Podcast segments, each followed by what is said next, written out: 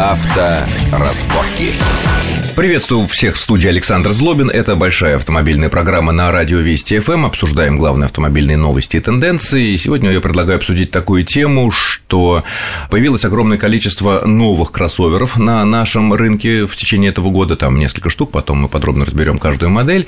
А как известно, сейчас порядка трети рынка новых автомобилей в России составляют кроссоверы, и эта доля растет. Россияне все больше, так сказать, предпочитают такие вот универсальные машины. И о новинках в этой области мы поговорим с моими гостями. Это главный редактор журнала «Тест-драйв» Максим Ракитин. Максим, приветствую вас Здравствуйте. в нашей студии. И автомобильный эксперт Андрей Ломанов. Андрей, приветствую Добрый вас день. тоже.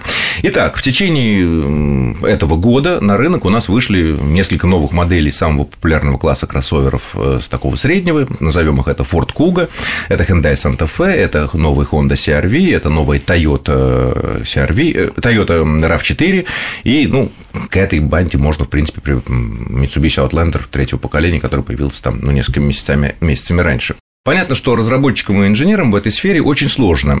Идеальных машин не бывает. Ну, бывает, но которые стоят в десятки раз дороже, чем вот эти недорогие относительно машины. Поэтому, э, чтобы привлечь покупателя, в том числе и ценой, а цена – это главное, нужно на чем то экономить. И каждый инженер, разработчики разных компаний, подразделений, они на чем то экономят.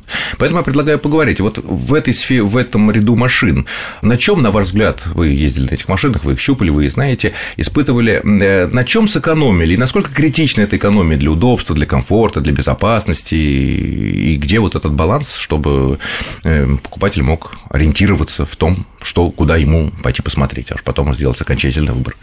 На самом деле экономит в основном на отделочных материалах и на вставках под дерево. А Так, в принципе, автомобили современные, безопасные, динамичные и обеспечивают и комфорт, и все свои потребительские характеристики, они как бы вы- они обеспечивают. Нет, безопасность это святое дело, потому что все эти тест- да, тесты Европейской комиссии по безопасности, американской, все это известны фотографии страшно разбитых машин, э, в видео. Естественно, все стараются, знают эти критерии. 5 звезд должно быть обязательно, ну, в худшем случае, там 4 звезды по этим нынешним. Но, тем не менее, вот, допустим, хорошо, взяли отделочные материалы, да?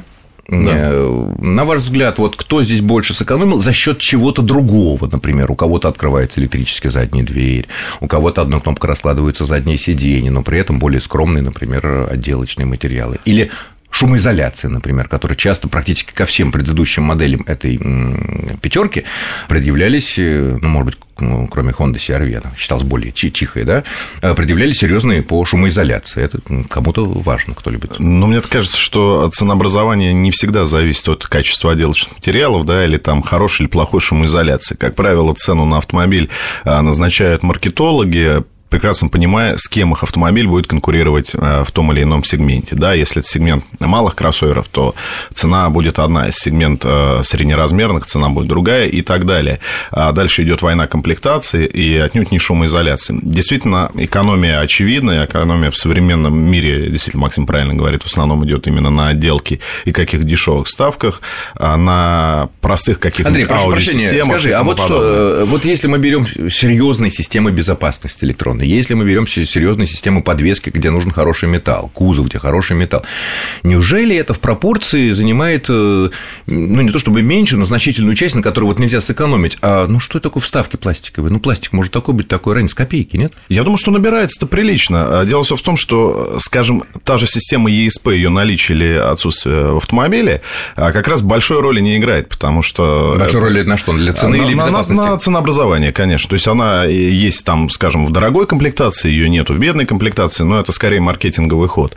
А качество пластика, то есть пластик, который мягкий, как его называют, да, на самом деле а, не совсем это, может, правильное название, ну, неважно. Или а, грубый, там действительно можно сэкономить уже прилично. Можно сэкономить на обивке сидений, можно сэкономить на всяких вставочках. То есть, одно дело вставки из алюминия сделаны, да, совершенно другое дело, если они сделаны из дешевого э, пластика. Окрашенного серебрянкой пластика. Ну или под дерево затянутой пленкой. Хорошо. Тогда, нам сказать, ка- какие-то вот конкретные модели мы давайте обсудим, э, естественно, так трезво относясь, отстраненно. Вот Ford Kuga, Hyundai Santa Fe, Honda CR-V, Toyota RAV4 новые, Mitsubishi Outlander, ну, допустим, э, сюда чуть раньше она появилась в продаже. Маркетологи, как вы говорите, которые определяют цену, ну, цену, цена, кстати говоря, примерно одинаково. Примерно, да. примерно Ну, в том-то одинаково. Примерно, да. Примерно одинаково, но можно сказать, что Hyundai Santa Fe в суперкомплектации, там, с дизелем, там, она может м, больше, чем э, другие, да, а остальные все, они как-то вот э, примерно в одной цене.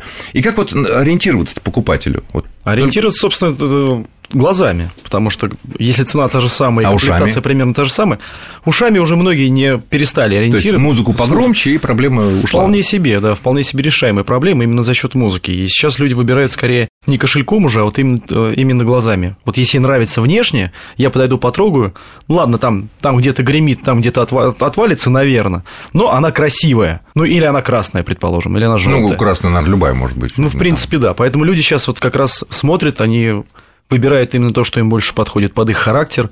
Они уже не выбирают, что дешевле, что проще, потому что вот из этой вот пятерки, там, из, из этого Ну, наборы, да, из они этого примерно набора одинаковые машины. машины, в принципе, по, по потребительским качествам практически одинаковые. И, практи- и стоят практически одинаково. Разница в этих масштабах абсолютно несущественная. По качеству. Хорошо, но тогда ведь еще есть разница принципиальная в коробках. Если коробки, допустим, вариаторы, как стоят там на Toyota, на Mitsubishi, есть коробки-автоматы, которые стоят на Куге, на Санта-Фе.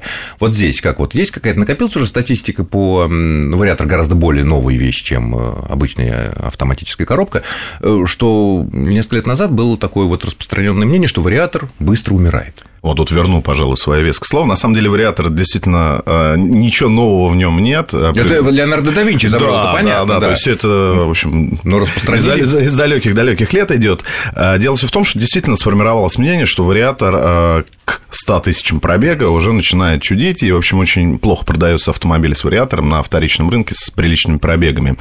Потому А, что ремонтировать невозможно, а если возможно, то безумно дорого, надо менять Ну, все. собственно, касается там нечего автомата. ремонтировать. Если, если автомат убитый, его тоже нужно менять. Поэтому, на самом деле, это одна из Автомат, городских то есть ремонтопригодность, что вариатор, что обычный стандартный гидромеханический автомат, это одинаково. Ну, проще открутить и выбросить, чем его ремонтировать, по большому Проще, счету. да, но дороже. Ну, дороже, но когда вы покупаете автомобиль с автоматической коробкой передач с пробегом 100 тысяч километров, будь то вариатор, будь то, я не знаю, робот и все что угодно, будьте готовы к тому, что у вас э, внутри коробки передач, наверное, что-то уже отвалилось к тому сроку, потому что вы не знаете, как этот человек ездил, тем более, если это кроссовер.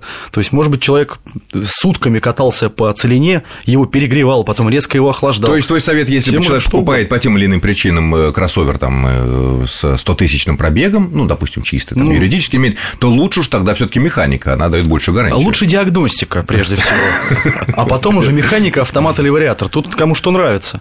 Любую коробку передач, любую трансмиссию можно, что называется, ушатать за, там, Да, за неделю, понятно. если, Было бы желание. захотеть. Ну, мы же все очень ждали, что роботы, которые появились, которые двухвальные и сделаны по определенной схеме, да, ну, с двумя сцеплениями, а они сделают некую революцию там по надежности, да, по экономии топлива, по удобству эксплуатации. Оказалось, что тоже не совсем так, и, в общем, как и вариаторы автомата, их век оказался не очень большим, поэтому действительно, и, наверное, если Опять машина же, уже- нынешний городской анекдот или слух о том, что DSG всякие, они даже, может быть, и покороче век в среднем, чем Да. у- Бывает Да, очень да. короткий, у стандартных бывает Очень короткий век. Бывает и у вариаторов короткий век. Даже там была история некоторое время назад, когда некоторые граждане утверждали, что у них на автомобилях Nissan шумные вариаторы.